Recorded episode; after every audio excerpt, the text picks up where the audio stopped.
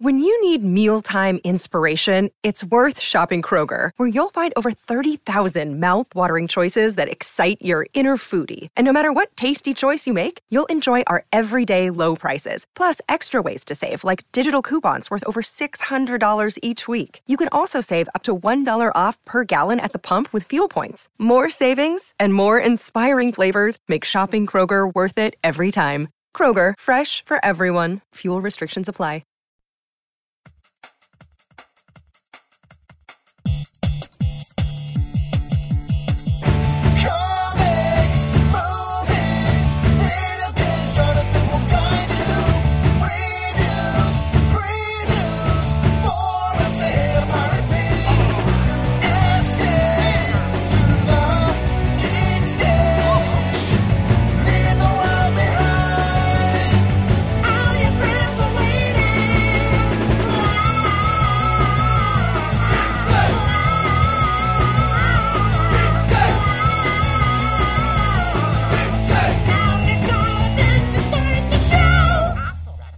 Hey Geekscapists, welcome to a brand new Geekscape. This is your favorite movies, video games, and comic book podcast. If you're new to Geekscape, uh, your host, that's me, Jonathan London.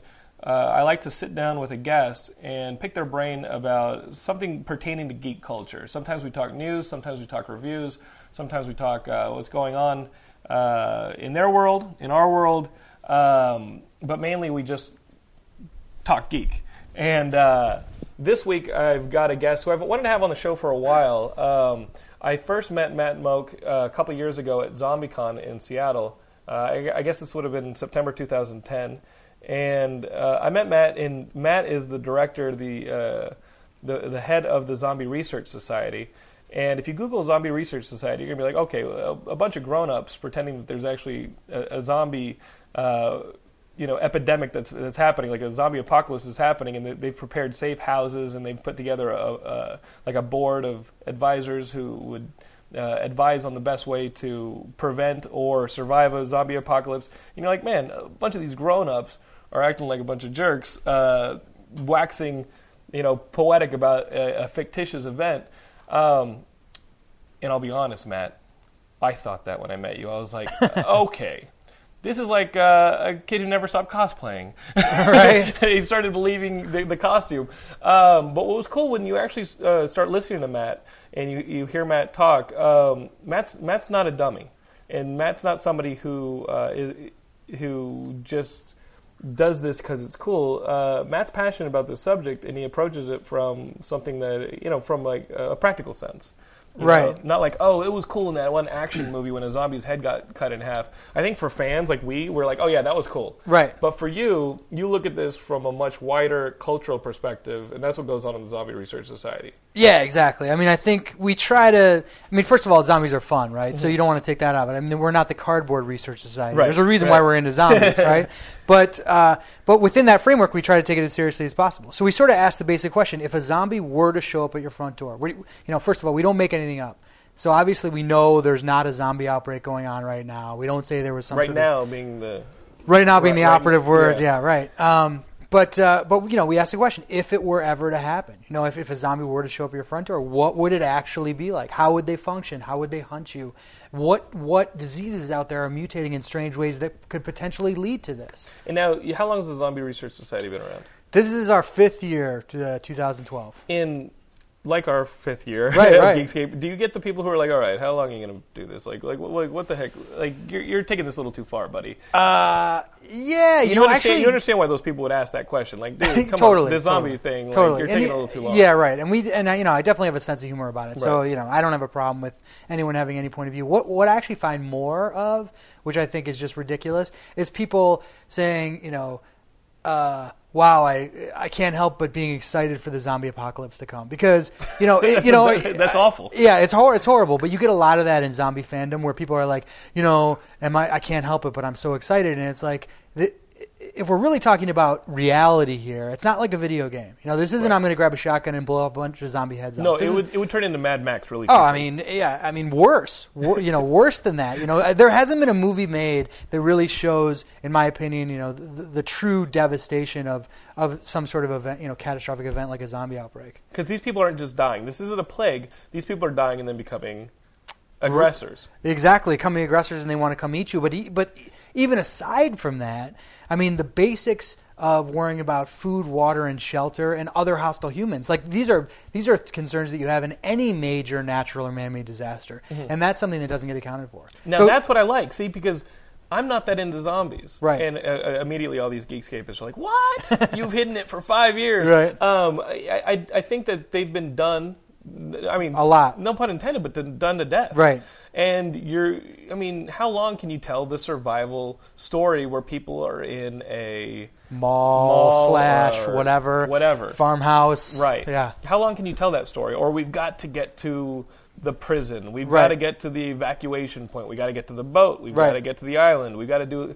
It, it's the same movie over and over again. Right. And even with ZombieCon, when, when Ryan Ryder said, "Hey, uh, we're going to form ZombieCon," which I'd like to say was Brian Walton's idea. I remember being there when Brian Walton said, "Hey, there should be a zombie convention." Hmm. Yeah. and I just saw Ryan Ryder's eyes go. bloop bloop bloop. I'm the man who will make that happen. Right. and and um, even with something like ZombieCon, like I, I thought ZombieCon was cool, and I had no qualms with being like, all right, geeks, like you got Geekscape support, we will push it. Right. Um, because I, I think there's definitely a place for it. I, I think those zombie culture is something that is definitely part of being uh, a geek, especially today. Um, I myself just prefer different stories. You know what I mean? But when I started talking to you and you were taking this approach, immediately it didn't feel like we were talking about make believe. It didn't feel like we were talking about fiction. It was it was like Right. It was like we were talking about a scenario that, but for the grace of God, we would find ourselves in tomorrow. Yeah, and I think they're. I- I, I totally agree. That's the thing that I'm interested in too. I mean, there are a mm-hmm. lot of, in my opinion, most zombie movies are not very good, and and even the ones that are really famous, they're not very good. What happens is there'll be one or two great scenes in them, so you'll be like, oh my god, did you see that one scene? You know, when the shark was fighting the zombie underwater or whatever. But that's the only the- scene in Zombie E- too. Exactly. Right. Exactly. So the rest of the movie is sort of like, ah, it's not really that Mm-hmm. great. But why I was always into zombies, I came to it through the movies, but I was never as scared watching any zombie movie as I thought I would be in a real zombie outbreak. So that's where I really come to it. Is like, look, let's do some real, let's talk to real scientists. Like, you know, when I was trying to research this stuff, I don't call up film directors, right, um, or authors. I call up like the head of the National Academy of Ophthalmology to find out, you know, if zombies didn't blink, what would happen to the eyeball, or you know, how long, you know, crap. yeah, seriously, Yeah. like real experts, and you know, talk about what would actually happen physio- physiologically to a zombie, you know, or look at real hunting habits of actual animals in the wild to find out potential theories about, you know, how zombies hunt. Um, and then, you know, from the survival point of view, you know, I live in Los Angeles, right? So any expert, you, you may think, you know, zombies are ridiculous, they'll never come. Um, any expert will tell you there's going to be a giant earthquake in Los Angeles. We're overdue, right? Right. That never inspired me to get an earthquake preparedness kit, but I do have a zombie preparedness kit, and it works great for earthquakes. It's the exact same thing, and, and that's sort of the point: is that real zombie survival is just like surviving anything, any other, you know, major natural or man-made disaster, and that's what I like about it.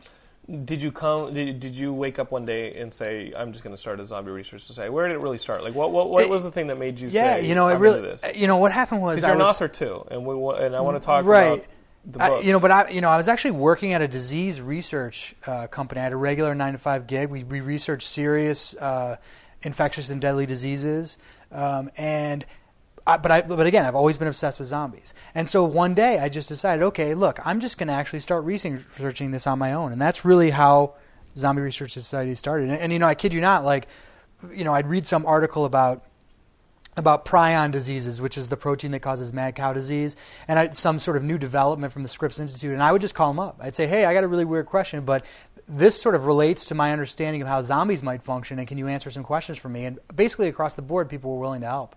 And so Wow. that's really how it grew. That's how the advisory board started. I was calling these guys out of the blue, asking them questions about zombies, and like I said, everybody's willing to help. But it turned out some people were actually also interested in zombies. so they were like, "Hey, I want to get involved." So I was like, And "Well, these okay." aren't these aren't just fans. These are people who have Yeah, yeah. who have really Oh, our, our pretty respected Yeah, our- places in, in exactly. in academia. Our board's got the co-director of education at Harvard Medical School is on the board. We've got leading neuroscientists from across the country. We've got the Boston Medical Examiner who cuts up bodies all day, who's done work for NASA on the effects of radiation. He's got this whole theory about if zombieism is caused by radiation. Um, uh, the the lifespan of the zombie will be uh, uh, considerably extended because he's sort of actually done this work for NASA about you know the the uh, bacteria effects of radiation. Right. The Um, bacteria could keep the it wouldn't zombie. because the radiation wouldn't allow any bacteria, so there would be no bacteria growing in the zombie, So it so that it wouldn't decay. Right. Right. Because I I mean, when you think about it, and of course we, we've all thought about it because we're geeks. Uh, we've all thought about, hey, you just have to outla- outlast Right. Mm-hmm. the natural decay that would happen to a human body, Right. A dead human body, and Yeah. that's what. How long is that? Not very long. I mean, if you if you look with, at the- a, with the sun pounding down on. Uh, yeah, right. Well, and the, and the biggest thing is if a zombie is controlled by the brain, if, if, all prevailing theories are right, destroy the brain, Mm-hmm. right? I mean, that's sort of and, and the heart's not beating, which is what makes it undead. So so so the brain is controlling it. Well, what we learn in, in studying human decomposition is that there are four stages of human decomposition. There's ret, uh, fresh, rot, or fre- fresh, bloat, rot, and putrefaction. And we, we learn by the end of the fresh stage of, of decomposition, which is the first stage, that the bacteria in your mouth has eaten out your brain so much that your brain oozes out your nose like yogurt. It's literally, there's nothing left, right? Your brain is one of the first things to go. What's the time span on that? That's only like a week. in a right? week, yeah. brain week, week, two weeks, depending by bacteria, on right, and it's come out your nose. right, exactly. Okay, so in a week, all the zombies that, whose brains you needed to destroy had already had their brains destroyed by bacteria. End of story. Yeah, potentially. But I mean, the thing about it is there are many viable theories out there of how potentially the zombie lifespan could be longer um, than uh, than a human life. The, zombie death span or lifespan, whatever, could, it could be longer than the human decays. Now, first of all, I should make a point that we kind of subscribe to the the, the zombie that is not supernatural. You know, Okay. the, the definition that we use of a zombie is is is a uh, relentlessly aggressive, reanimated human corpse driven by a biological infection. And so that's the, the biological part is very important because it's not it's not caused by a curse or a spell, right? They don't climb on ceilings. It's not like vampires where like holy water will keep them away, or you know they're uh, they can turn into bats or whatever, right? And even a mummy, which you you'd say would be a, a zo- uh, some people would think that the mummy Yeah. is a zombie, but mummy is- right mummy's supernatural Supernatural. right and the other thing about a mummy um, is kind of different is is is it's also not relentlessly aggressive because you think about a mummy right uh, you, you, with a zombie you never you're not going to negotiate with a zombie right you don't tell a zombie hey like eat my friend instead of me or like, you know there's this family around the corner. It'll eat them. both of you. it'll eat everybody yeah, right, like right. screw it i'm going to eat them all right but but a mummy it if you give the mummy back its ruby brooch or if you like don't if you get out of its cave or whatever the hell the mummy you disturb the mummy's sleep and the mummy's pissed and so if you give like the, the mummy, leprechaun. yeah exactly exactly it's, like, the leprechaun, yeah or, or mum- Gil, have you met Gilmore? We have this little guy who helps with the show and the site, Gil- Brian Gilmore. Yeah. he's confused with as a leprechaun. If he was Irish, he would Oh, yeah, definitely be a leprechaun. He, Yeah, he kind of looks like Chaka from Land of the Lost. funny. Yeah. Uh, yeah, yeah, no, exactly. So mummies actually have a lot more in common with the leprechaun, Mm-hmm. with the with the leprechaun horror movies than they do with zombies in that way. But zombies just want to eat. Yeah, relentless. Nothing you can do to stop them. That's how you them. guys define them. right. So running zombies. Well, you know, running zombies, right? That's the big. That's the big. Uh, that's the big argument, right? Mm-hmm. Fast zombies. Now, there is a theory. If we're first of all, there's a subset of, in my opinion, of the undead zombie of the that definition I just gave you. Yeah, With- relentlessly aggressive. Yeah, relentlessly aggressive, reanimated human corpse driven by a biological infection. Okay, that's it. You put that on a bumper sticker. Yeah, exactly. it's catchy, right? Right. yeah, but but if you look at like something like 28 Days Later, which Right. everyone says, oh, it's not a zombie movie, right? And Danny Boyle, who made it, says it's not a zombie movie. Romero says it's not a zombie movie because they're still alive. Right. So they're not undead. They don't come back from the dead, but they're infected. They're biologically infected, and they're relentlessly aggressive. Mm-hmm. So they they cover those two bases. So in, in my opinion, I call that the living zombie. Okay. it- it- if, if something's you know trying to tear through my front door and eat me, I'm not really interested in having an intellectual debate about whether or not it's really undead or alive, or or you know um, whether it's really a zombie. It, functionally, to me, out. it's the It looks same. it looks like it froze. It didn't freeze. oh, okay, My audio looks like it froze. It doesn't. that's freeze. cool. Um, but uh, Until I say that, then it freezes. so you know the living zombie you, you can clearly have fast zombies right? That's why they say it makes sense. Right. but there is a theory with the undead zombie that you could have a fast zombie and and, and this is this is how. Uh, people think that zombies are stiff and slow often and that you know they have their arms stretched out and stuff because of rigor mortis. But rigor mortis is actually temporary in people. It's not permanent. It's not like you die and you get you get stiff and that's it. Right. so rigor mortis comes on gradually over about a 24 to 36 hour period and then it goes away gradually. And once it goes away, you're totally limp again, exactly the same way you were before. Uh-huh. So actually, they can time. What, what causes rigor mortis? Yeah, well, it's a big mystery. They really, Really? don't That's know. actually Yeah. a mystery? Yeah, they really don't know why. In this day and age, yeah, they I really, would understand if it was a mystery in the 1500s. No, yeah, I mean there are there. It's crazy. There are a lot of mysteries about the, about human brain function and body function, and there are crazy mysteries about diseases that are really really scary. But so in a zombie, let's say I, I'm infected with zombieism, right? And I die, and I and I come back instantly as a zombie. There's no reason why I wouldn't have all my physical capabilities that I have now. There, theoretically, I could be as fast as I am now. Why would I not be? As long as I have my coordination, I wouldn't be stiff. I would I would still have you know sort of all my enzymes, everything's still going. Um, Would you be able to talk? well, I don't know, but but but then rigor mortis could set on gradually. I would get as stiff as a board. I'd be lying on the ground, and then it would release itself, and I'd be further along in the decomposition process. So then I would be weaker and slower. So you could have slow and fast zombies the same outbreak. You just blew half the audience's mind. Why? the other half's like, Jonathan, I thought you weren't into zombies. Not only that, last week you made fun of talking about zombies, and now you give us a whole episode talking about zombies. It's for you zombie fans that I made fun of last week. Right. Um, no, I, I, this is all uh, intensely interesting. So, in your opinion, like Right. we talked about 28 Days Later and we talked about slow zombies. Right. What's the best zombie movie? What's the well, best you know, zombie I movie always of all time? feel I know the, I know the answer you give. I know the answer you give that you gave on the panel about Right. the kamikaze. Yeah. And I like that answer. So don't be afraid to give that. What the one that's not a zombie movie or the one that is? I mean, uh, the one I always give is Night of the Living Dead. Okay, that's your favorite. That's my. That's one of my favorite horror. I mean, movies. I, it- yeah, I mean, it, it, it's so important not Mm-hmm. just to zombie movies, but to horror in general. I mean, if you look at the the reaction that different people had, that people that ended up never making any zombie movies, but but are, are icons now in horror. Uh, Stephen King was a sophomore in college when that movie came out, and he hadn't picked his major yet. He didn't know what he was going to do with his life. He said the movie turned him to jelly, Mm-hmm. right, and it changed his whole life. Um, uh, uh, what's his name? Um, Spider-Man, Evil Dead, uh, Oh, yeah, Sam, Sam Raimi. Raimi. Sam Raimi, right? He was like 11 when it came out. His sister literally snuck him into the movie under her coat. Mm-hmm. So he came, went in the movie. He said it scarred him for life. Literally scarred him for life, right? So on and on and on. There are dozens of horror and movie and you know art icons out there that this movie changed their life. But then that movie you were telling me was all was in, was influenced by Richard Matheson's oh yeah, right. right. uh, oh I, yeah, Am, I right, Am. Legend, Yeah, yeah. Right. which is my favorite horror. book. Exactly. That, that book's perfect. Exactly. If you're a Exactly. horror fan, that book is perfect. Yep. And you and you were saying that the the movie did what I Am Legend tried to do for vampires. It tried to give Right. A scientific basis for the existence of a vampire. Because if you read I Am Legend, you know he was bit in South America or in the Panama Canal, Mm-hmm. and, and that gives him his immunity to vampirism, and that vampirism ha- in I Am Legend. Not the Will Smith Right, one, right, right. and not, not not not Omega Man, not, not Not even the, not even definitely not even the Man. last man on Earth, Right. Um, but in I, I do love Omega Man, but I love it for like the awfulness Yeah. of it. Like when he injects himself, he's like 100% Anglo-Saxon, baby. That's that's Charlton Heston at his most hammy. Right. Um, but the the book I Am Legend, you read it, and the, there's a scientific basis for Right. They, for yeah, vampires. Yeah, they call it. It's a bacterial infection. They call it Bacilli vampiri. I mean, or Richard Matheson does. Yeah. And and so, the interesting thing about it to me is that you never know what pop culture is going to pick up on, and Right. that's what artists do, right? Filmmakers, they're sort of stretching the envelope. For instance, you know, you look at.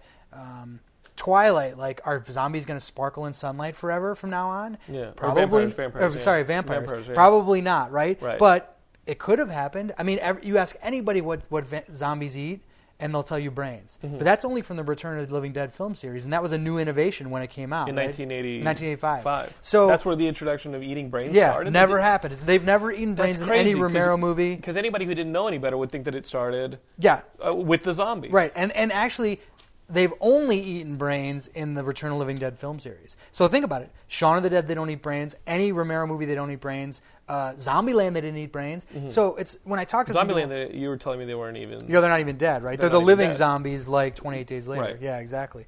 But so you never know what's going to stick. So you know, in my opinion, Matheson, he's like, look, I want to write a, a I want to write a um, a vampire book, but I'm going to bring it into the modern age, right? We know about we know about germs now. We know about microbiology, and so I'm going to make. I'm not just just going to use this old fantasy stuff that everyone used to use. So he created this whole biological explanation for for vampirism. He they no longer had superpowers, right? They didn't they couldn't do any, you know, magic. Fly- they couldn't turn into a fly. Yeah, they were literally just and and secondly, he turned them into rather than like an individual living on the edge of town like who owns an antique shop and like sucks the blood of like a young virgin Mm-hmm. every couple weeks.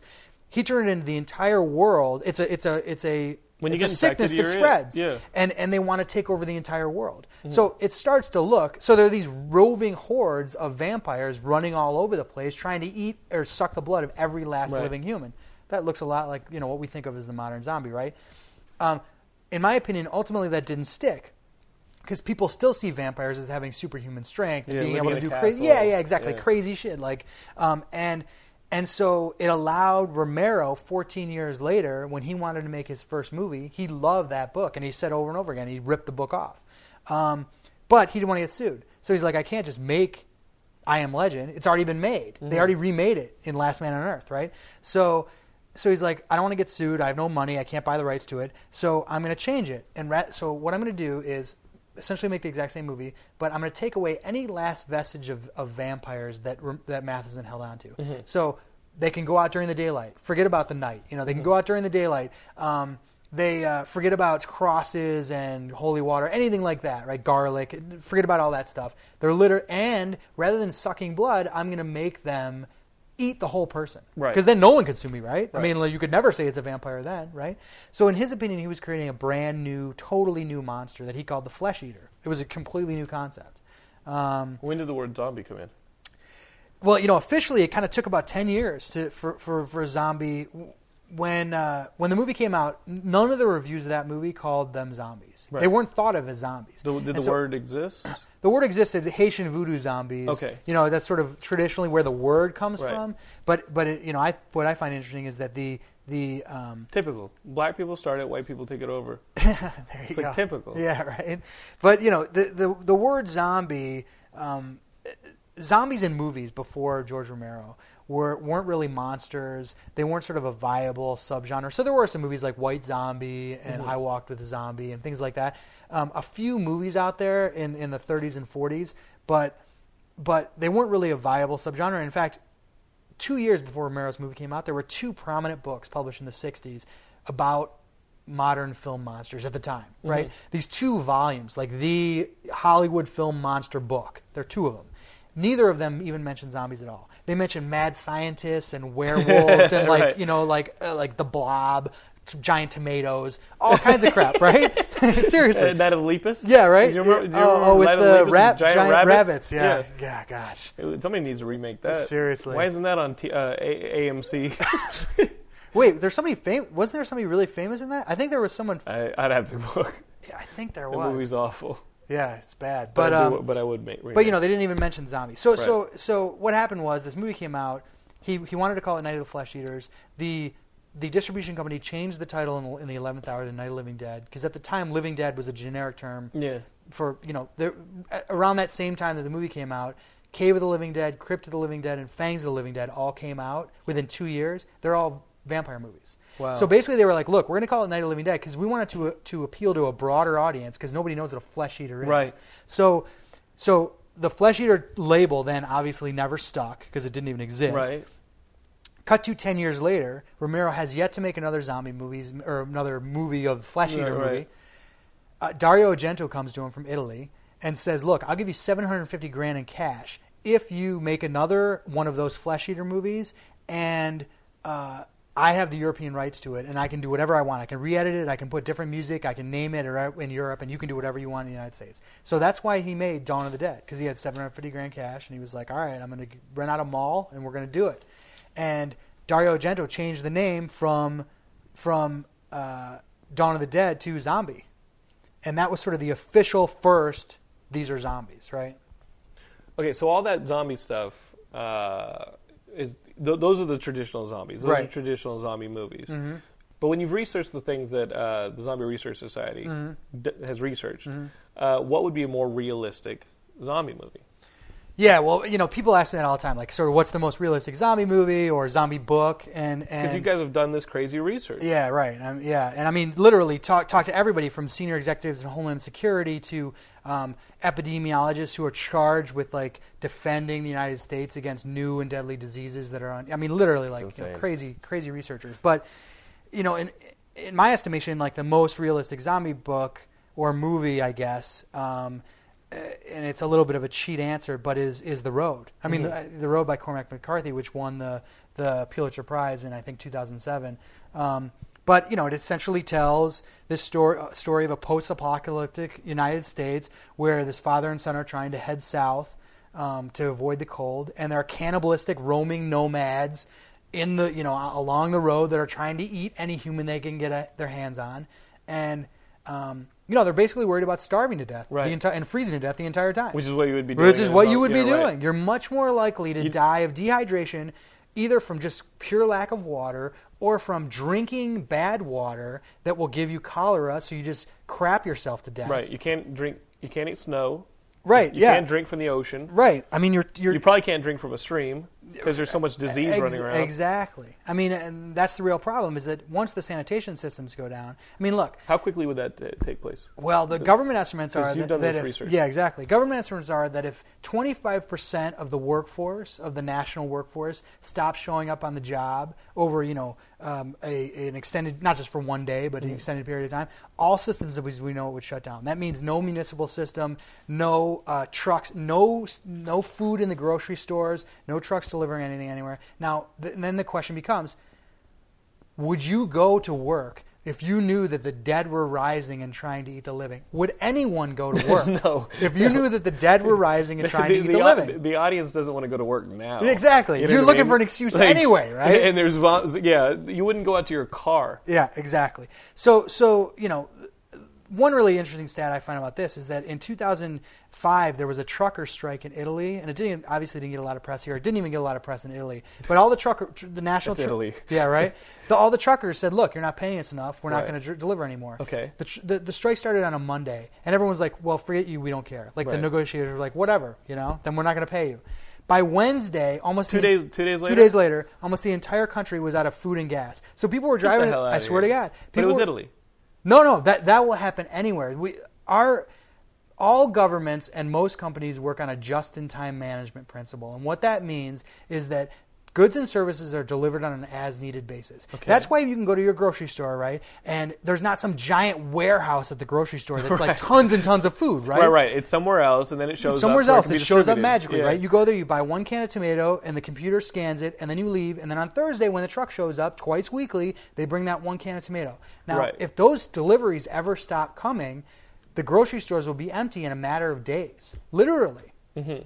Totally empty. And in and this is- Italy, they for two days, Yeah. it, it only took two days Right. for those stores to be empty. Exactly. So people would show up to get gas and be like, "We're out of gas." And like, "What do you mean we're out of gas? I got to go to work." And he's like, "Well, the truck didn't come and deliver the gas. So what do you want me to do?" You know. But they said it like this. And so that- yeah, exactly. So then they were like, "Give the truckers what they want." And a see- zombie virus. a zombie epidemic.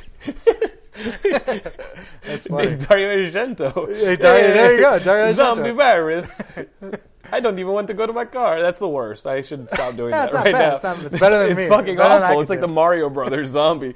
Um, with a little Swedish chef in there. it's a me. so, uh, so that would happen quickly. So, what, Yeah. so you, so you know, But that happens in any disaster. I mean, think about it. And th- so think about it in terms like of like Katrina, we had Katrina. Like, Katrina, or even like the threat of a hurricane in Florida, and you'll see it all the time. There are there are lines ten miles long to get gas, and then they're all out of gas. Everybody's out of gas instantly. Um, all you know, the water's all gone from all the stores, all the plywood's gone, all the duct tape's gone. Now, it's because we're not set up. You're, the, stores are only set up, and the gas stations are only set up to deal with the regular usage based on this notion that they're going to get regular deliveries. So if the if the usage goes up and the deliveries stop, things are gone immediately. eh, so immediately you're siphoning gas. yeah, uh, Immediately, totally. And that's the would, thing. would you even get into a car?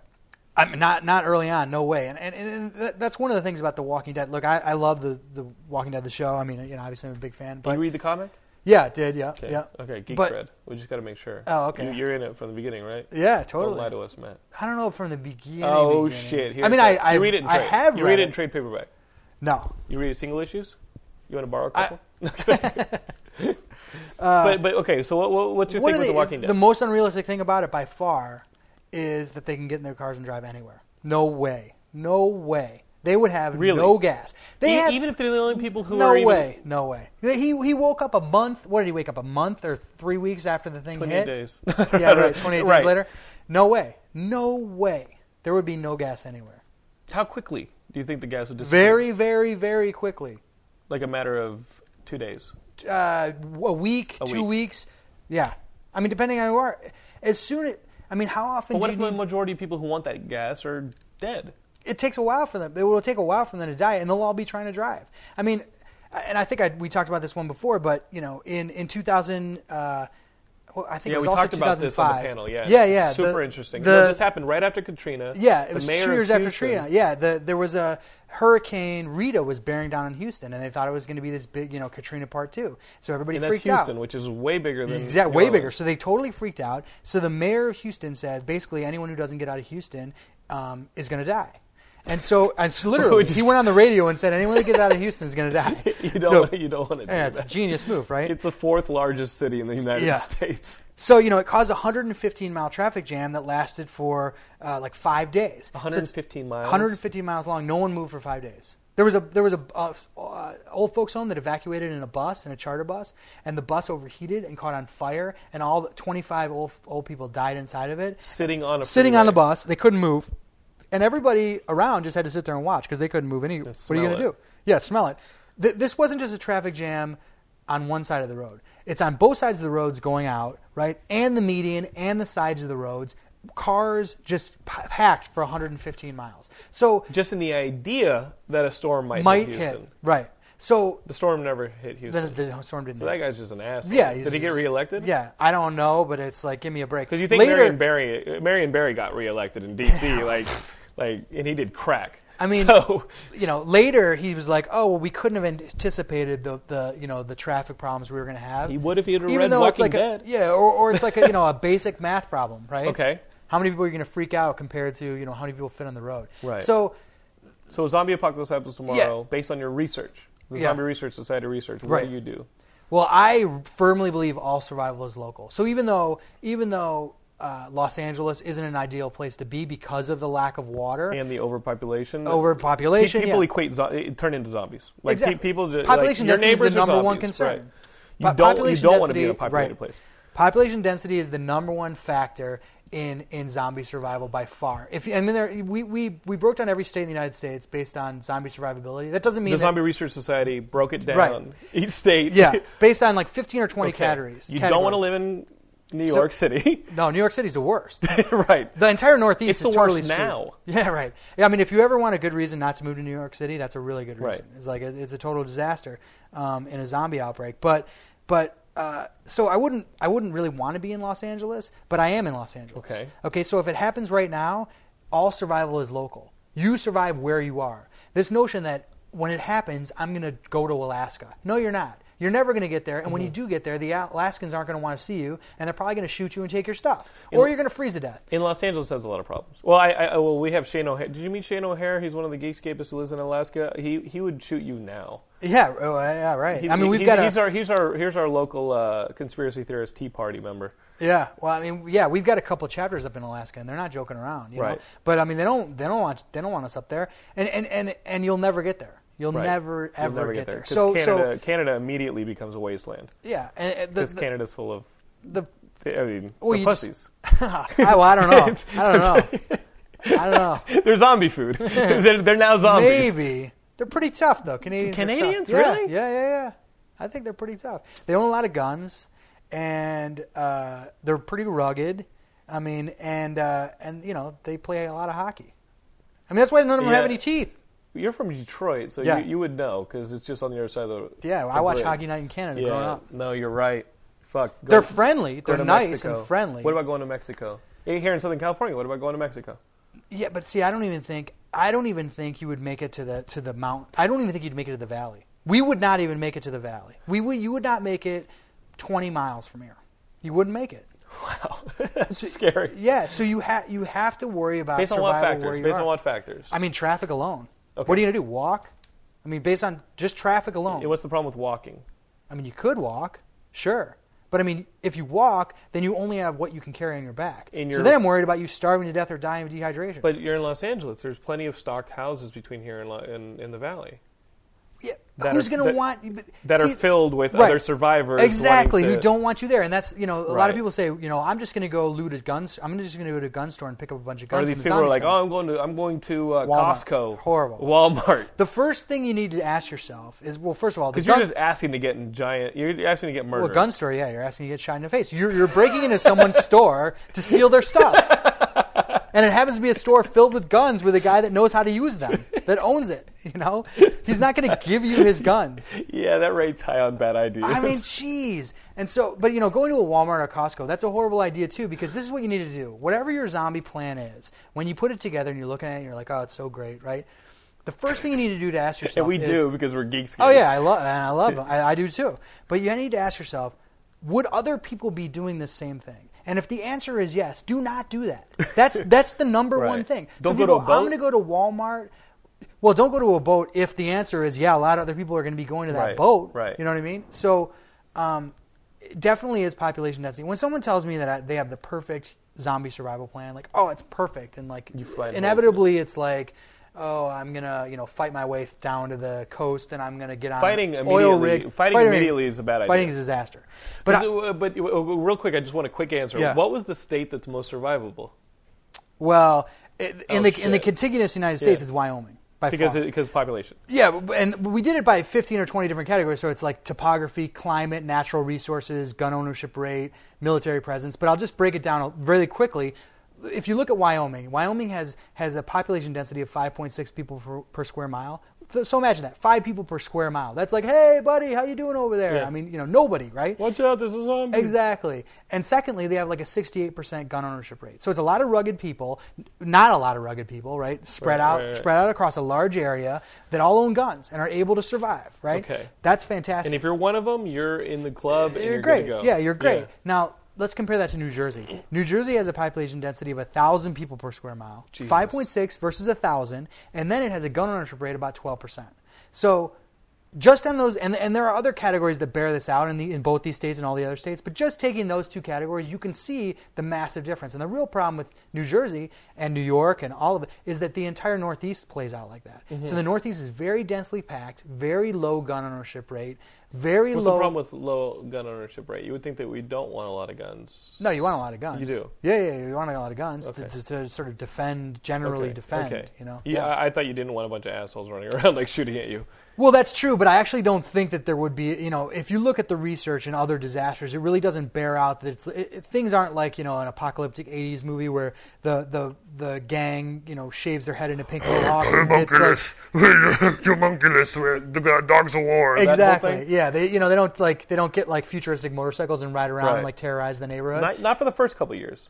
Yeah, well, yeah, right. Like, if you can make it through the But first couple of years, you're that's You're aces, fantastic. yeah. yeah, You're- right. you're mayor. But no, I mean the real threat and human threat is is desperation. It's not. It's your neighbor actually. Mm. Right. It's your neighbor. It's not this roving horde. So so people owning guns in general for civil defense is not a bad idea. Okay. Okay. So you tell these people who make their zombie plan. Yeah. They come up to you at the convention. Yeah, they say I have a "Eh, perfect zombie survival." I have a plan." perfect one. Yeah. What does it involve? Well, I mean, they're Well, all they're all right. different. I mean, there- and there's holes for everyone. There are holes, and you know, no, no plan is perfect. And, and and one of the key things that I would say about Zombie Research Society in general, and, and hopefully, you know, my own attitude is that we're not trying to preach to people like this is the right way or that's the wrong way. No, and, and, and I welcome every single listener listening to this. If, Yeah. you, if you think that the, any of this stuff is interesting, I, I think it's really interesting. Go to the Zombie Research Society page and sign up for membership. Membership is free, but you can also throw them what twenty five bucks and get a T-shirt. Yeah, and a T-shirt and an. ID card, And an yeah. ID card. Right. You, your fa- you put your face on the ID card. No, you got your name on it and your individual ID number. I also heard that if you pay the money and you join, you get access to the researched safe houses that you guys. Have, Yeah, that's free too, though. Actually, What? Oh, fuck it. Okay. we ch- we changed that recently. But they won't let you into the safe houses unless you're wearing the T-shirt. Well, I don't know. That's, if you show up, if you, if the zombie apocalypse happens, and you show up to one of the zombie Yeah. research society safe houses. well. The other key thing, to, the important thing to note is that it's a lifetime membership. So if you show up as a zombie in the T-shirt, that doesn't count either. right?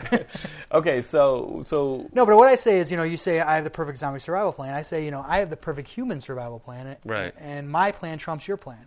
Because I think the real threat is humans. Right. You're much more likely to die at the hand of other des- desperate hospital humans than you are to ever see a zombie in a zombie. Literally, there'll be like zombies in Cleveland, like we'll hear it on the news, zombies in Cleveland. Oh my god! And we're in Los Angeles, Yeah, and we'll get killed by our neighbor, Right. Who needs food for his kid. So what do you? So what do you do? You stay in your house. Stay in your house, eat my dogs. Do, do you board up the windows? Do you? Well, do no. Here's the real problem: is that, in my opinion, no structure. You, you don't want to draw attention to yourself. That's the worst thing you can Okay, do. so is putting draw boards on the window Putting boards on the windows just shows tells, that you have something in the house. exactly. Yeah, okay. Tells some starving person walking by, "Oh my gosh, I bet they have food in there because they were trying to protect it." Right. So so that's the disaster. Also, using even though firearms are, are good for worst case Right. scenario, using a firearm is a horrible idea because of the sound. because of the sound, right? Okay. You might as well stand on your roof with a dinner bell and be like, "Hey, come get me." Okay. So, you know. So, So ideally, last- what you want to do, And fire's bad. Light, Yeah. Lighting things on fire. Like, Well, I like mean, a weapon. you- It doesn't make any sound, but if you like have like a like a quick thing, like a like, Like a a, like a spray can or Right. with like a lighter, that could work. but Why then not? but then something is on fire, moving independently of you. It's true. It could be a problem. Right. Yeah. Kick them over to your neighbor's house. What about going to your? What about going to like your second floor or your roof and destroying the stairs? Yeah, I mean it's not a, it's not a bad idea, and you know the the concern there for me is that is that if I show up at a house and I'm scavenging for food and I see that the stairs are destroyed, then I think there might be somebody upstairs with food, you know. Oh. So so that's a problem, potential problem. Now you might be safe from zombies, but that's a potential problem again, Right, yeah. Uh, and it's humans. So there's no real perfect answer, but what I would try to do personally is is Make a spaceship.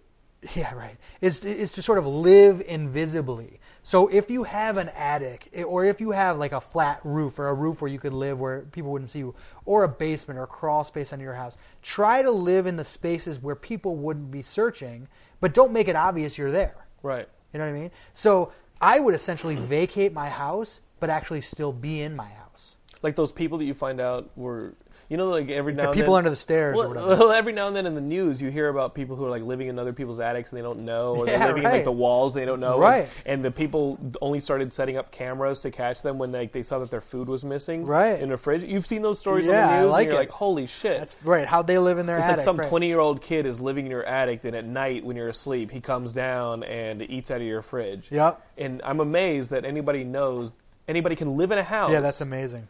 And there were people in the attic the entire time. And you hear those stories like every year Yeah. or two.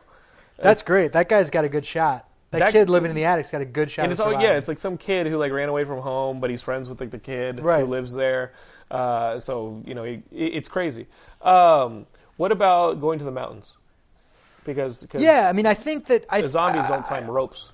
Yeah, right. Again, I wouldn't. I'm not too worried about the zombies. I'm worried about other Right, people. right, right, right, but right, right, right. but um, People do climb ropes, right? Yeah. I mean, that's so the that's, thing. that's the focus. Concentrate on Exactly. People. Concentrate on people. Look, zo- we, we'll never know exactly what the zombie outbreak will be like until it actually Until it happens. happens. Uh, we, we won't know, right? It's all theory. So they could be fast, they could be slow, they could be smart, they could be dumb. So if I let's say I say let's say my, my, my strategy is zombies are dumb and slow. Like that's my theory, right? And so what I do is I, t- I, I have a, you know a cabin and I put a moat around the cabin. I dig a ditch. I got a I got a backhoe. I Problem dig a solved. problem solved, right? The zombies come along, and I turn out to be right. The zombies are dumb and slow. So they come along and they're march, march, march, and I go, hey, zombie, come get me. And they fall in the ditch, and I light them on fire, and then I'm warm all winter, and freaking make s'mores, Right, whatever right, the hell I want. I'm all good, right? The problem is, humans are going to come along and put a board over the moat and come across the moat and kill me and eat me. So, so you know, we don't know what zombies will be like, but What we know that what- humans are fast and we know that humans are What smart. about a strength in numbers scenario where you where you get Right, a giant 100 gang or something? You get right? hundred people. You Yeah. create a, a, a walled society. Yeah, that uh, that could work. I mean, you just have to make sure nobody's infected and doesn't want to tell you because we've all seen that in the movie, right? Right, right. They Somebody gets infected. It's like, hey. Pete, you're looking a little pale, you know. And No, he's I'm like, good. No, I'm fine. Yeah, let's all go to sleep. yeah, and then you're trapped in there with them. Exactly. Okay, But you know, um, that, that- I don't. I- hate to be sort of negative about everything. I, I do tend to no, be a glass being, half like, empty kind of geeks guy. are, where what geeks Yeah, are. Like, right. like we we have to. Um, there's not there's no this. perfect scenario. Like there's sort of no perfect answer. It's just sort of you have to do what works for you in the situation where you are. Now you said how about going to the mountains? Now for me personally, I'm not a super outdoorsy guy. Oh, so you're fucked in the mountains. Yeah, so I Yeah, wouldn't. I wouldn't go to the mountains. Right. Right. But someone who's like a super hunter camper, like the kids from Red Dawn, right? Yeah, fuck Yeah. go to the mountains, you know, they'd be all set. But like for me, I'd be like, what am I doing in the mountains? It's cold, you know? So I'm very much urban survivalist. So for me it's a bad idea. Now for somebody else it might be a really good idea. What would you do for water? Well, I mean I have a lot of water stocked. A lot of water You stocked. Mormon? What? You Mormon? No. Okay. Uh-uh. No. That's just what you do. For disaster, yeah. Oh, you definitely do this for an earthquake. Yeah, you, Matt, yeah. Matt, you do this for an earthquake. For in California, you do this. what do you mean? Yeah. How much water do you have stocked? A lot. I know your address. Not enough for you. Okay, but like you literally do this. Yeah. You're free. Do you just scare the shit out of yourself all the time? Yeah, Like, yeah. I mean, the problem is I really got into researching the zombie stuff because I was but always afraid of zombies. A, but you equated it to an earthquake, which in Los Angeles is a realistic thing. yeah, right. Ear- Earthquake And or you yeah, really yeah. stock water. I, and I have food too. I got to show you stock all that shit. food, weapons, uh, first aid, all sorts of survival stuff. Oh, you're a party. yeah. I'm ready to So roll. you never have like parties at your house because then people will know you have your shit. no, because it's not. It's not right out. You know, it's not right out. I don't That put the water not- in the living room. Do You think a lot of people do this? I think they should. I mean, there was, you know, last year there was a great, great California shakeout, which was this thing that the emergency preparedness did, which was supposed to get everyone interested in earthquakes and like prepared for earthquakes. And basically, they, I think they had a million people participate, but basically they were really disappointed. It was a very low turnout. Uh, yeah, and, population and the California, head of that's pretty bad. exactly, The- the- and the head of the um, My, my, my, my, dogs are uh, are barking. at Zombies. uh, yeah, they're, they're my first line of defense. They are.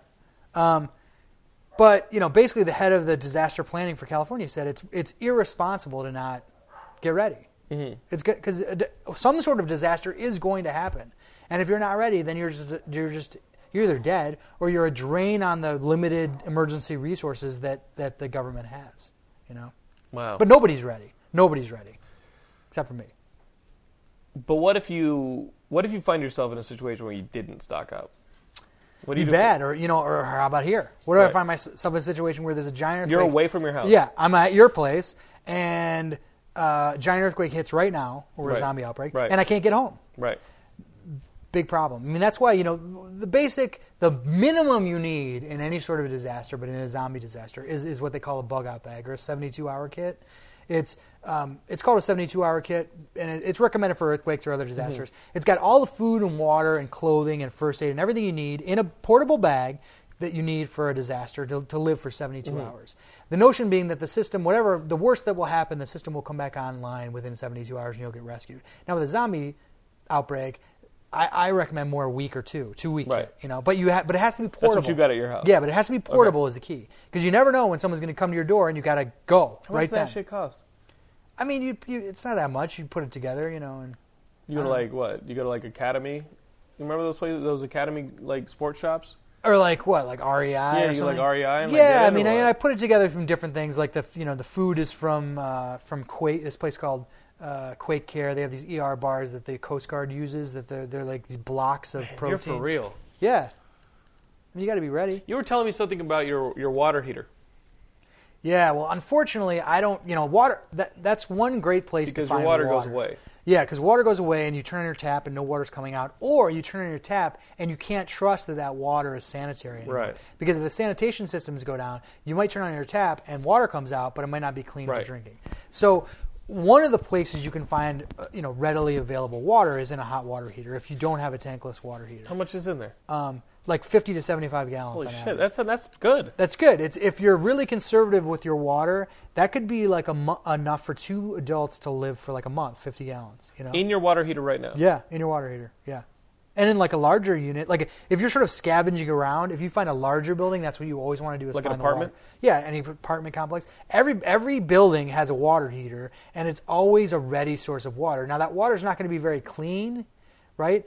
Um, so if you can, you want to like add bleach to it or something like that, you know, to, to Not pure- a lot of bleach. no, no, it's it, it's just enough bleach until you can actually smell the bleach a little bit. But don't worry about the bleach. Like, don't worry about oh, I'm drinking bleach. Right. It's just like drinking water out of a chlorine pool. It's the exact same thing. Is it really? It's Wow. totally the same. Okay. I mean, you're not going to chug the bleach. No, no. But if you just put enough bleach, We in might there- if we get bored. Yeah, right. If we get bored, we're gonna do a couple keg stands. but just enough bleach so that you can smell it, Okay. and then let it sit for about 30 minutes, and then you can drink it. And but you know, if worst case scenario, you can you could if you had to, I would still drink the water out of a hot water heater before I would drink like sort of stray water on the Knowing that somewhere. there's been a ruptured leak somewhere. yeah, yeah, yeah, because the water in the water heater is just sitting there. All right, we're we're we're we're, ta- we're like, I feel like we're talking make believe again, but you know from ha- talking to virologists on your board, Yeah. how what are the chances of something like this happening? Well, I mean, that's how, a- how like like what could happen? Yeah, I mean, there are couple- what would it take for a virus Yeah. to be created?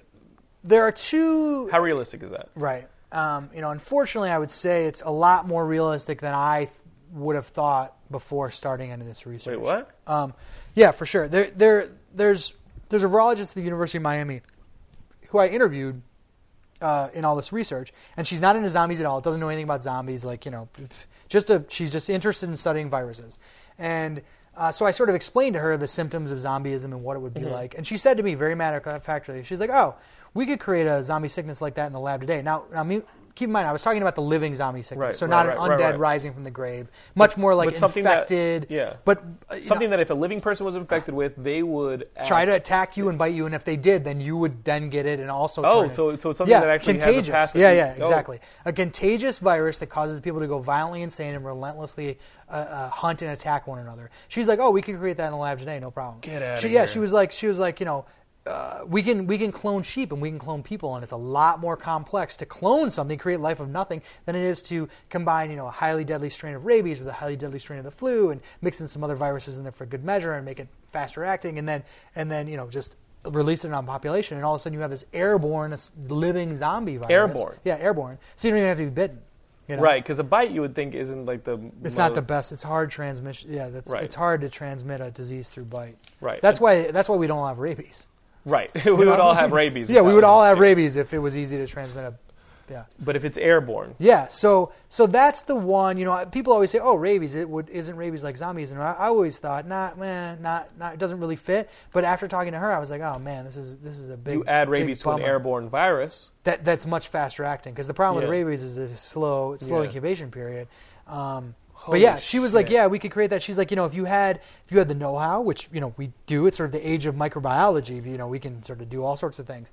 Um, and you had the money and you had a lab, you just you take the time and you create it. So I mean, it's Terrorists could be doing yeah. In terms of a biological weapon, it's disaster uh, disastrous implications. and it, could, it would be quickly spread through air. Yeah, exactly. Airborne, Yeah. quickly spread. Uh, what was that story when, where you went over like the Hague or someplace over in Europe, and you were Yeah. talking to a scientist? Yeah, and that's- was so scared he didn't even want to. Yeah, yeah, To that's that's. Uh, What was that Well, that story? that was about that was actually about prion diseases, which are which are these. Uh, it's a mutated protein that causes mad cow and causes um, some other brain disorders. Right. And it's totally it's 100% communicable, 100% um, Those exist. fatal. They exist. Yeah, they exist. mad cow disease. Right, exactly. Like these sort of whole version. It's a of protein. it's a protein. Yeah, it's not a virus.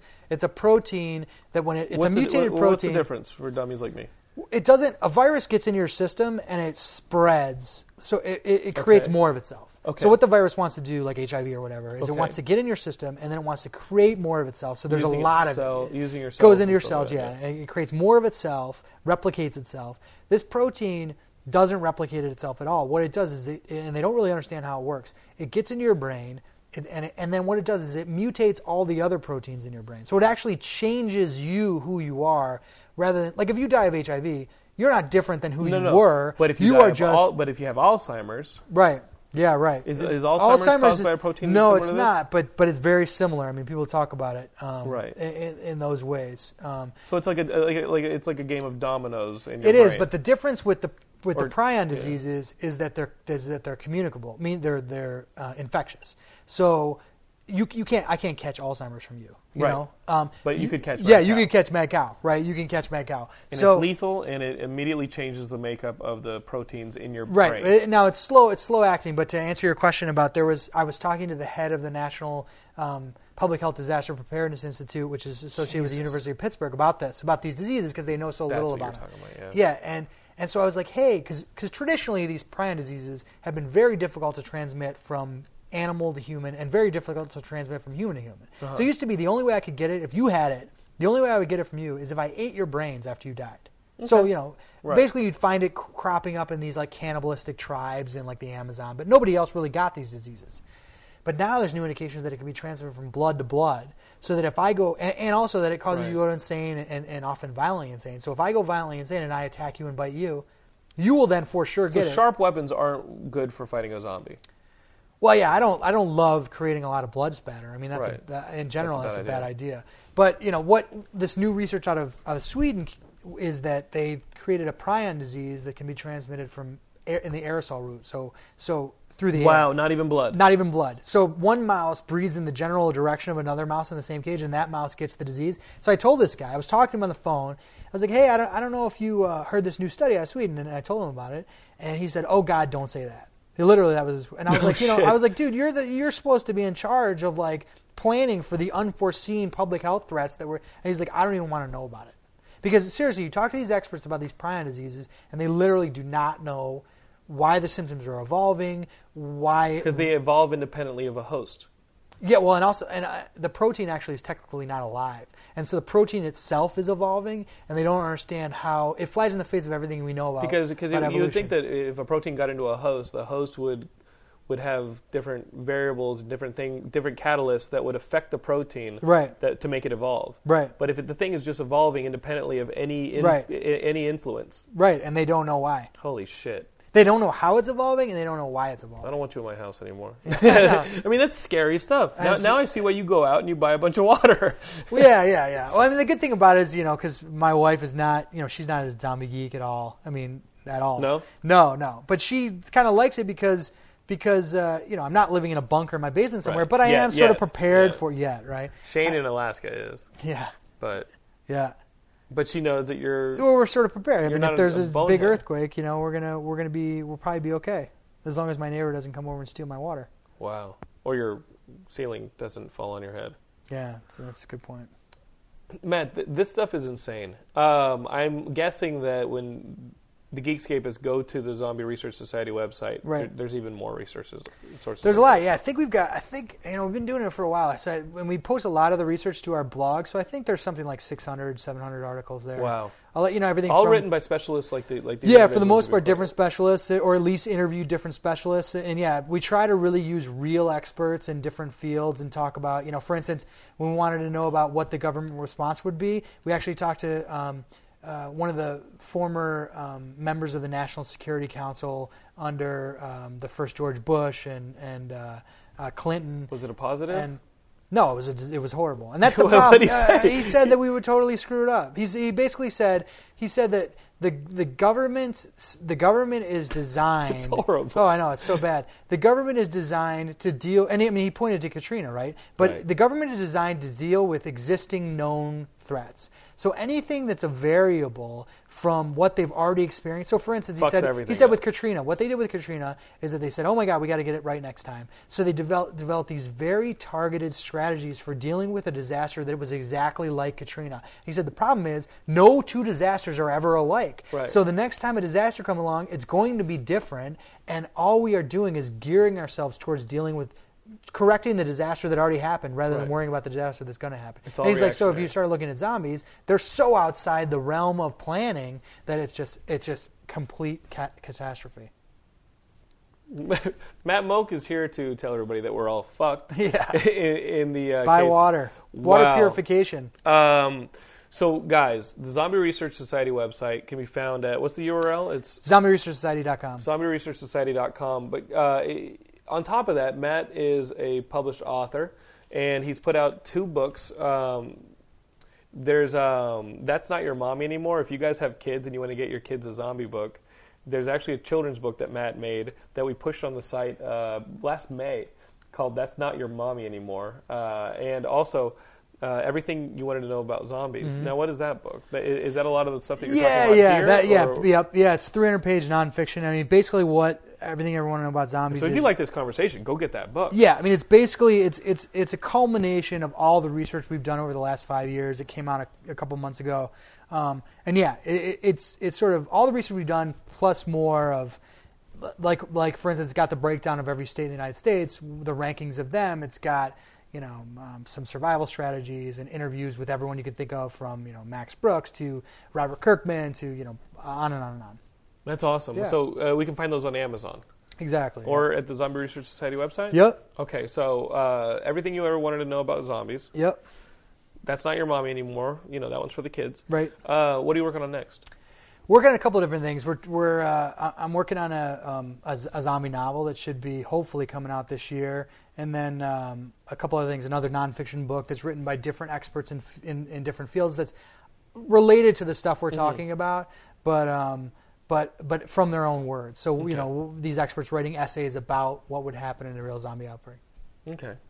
Um, again, guys, zombieresearchsociety.com is the place where you can find all that stuff. I think this stuff is fascinating, and I'm someone who is intensely bored by the majority of zombie stuff in pop culture. I think a lot of it is just the same story told with a different boat or a different warehouse or agree. different, you know, helivac. And if it's not Left 4 Dead and I'm not involved in it, then it, I don't think it's that fun. But Right. thi- but what Matt is saying is fascinating to me. Um, I hope you guys have enjoyed uh, this last hour of Geekscape. Um, I hope you guys think it's an awesome conversation. I am fascinated by it. Uh, check out more of our stuff on geekscape.net. You can go to Facebook, look for Geekscape. Uh, we're at facebook.com slash geekscape.net spelled out. Also, you can look for us on YouTube and follow us on Twitter. I'm Jonathan London. You can follow me on Twitter at Jonathan London. I think you're Mogk. At Matt Mogk. You're at Matt Mogk Yep. on, on Twitter. And um, I want to thank Matt for coming on the show. Yeah, Good. thanks a lot. so Had a great time. That's, Appreciate it. I, I could talk to you for hours about this stuff. um, in Geekscape related news, uh, our friends Punchline, who provided us with the Geekscape theme song, have put out a new EP. It's called So Nice to Meet You. It's currently on iTunes. And what's awesome is that it's actually pretty high up on the iTunes charts. Uh, they've beat out uh, albums from the Beatles, Metallica, and what I like to see, LMFAO. Um, and uh, they're doing really well. So uh, it only costs $5. The EP is called uh, So Nice to Meet You. And I'm going to play you guys out on a track called Everything I Wanted. Okay? So enjoy the track. We'll see you guys next time on Geekscape. I'm gonna take you to Nakama. Our love's in just like Nirvana.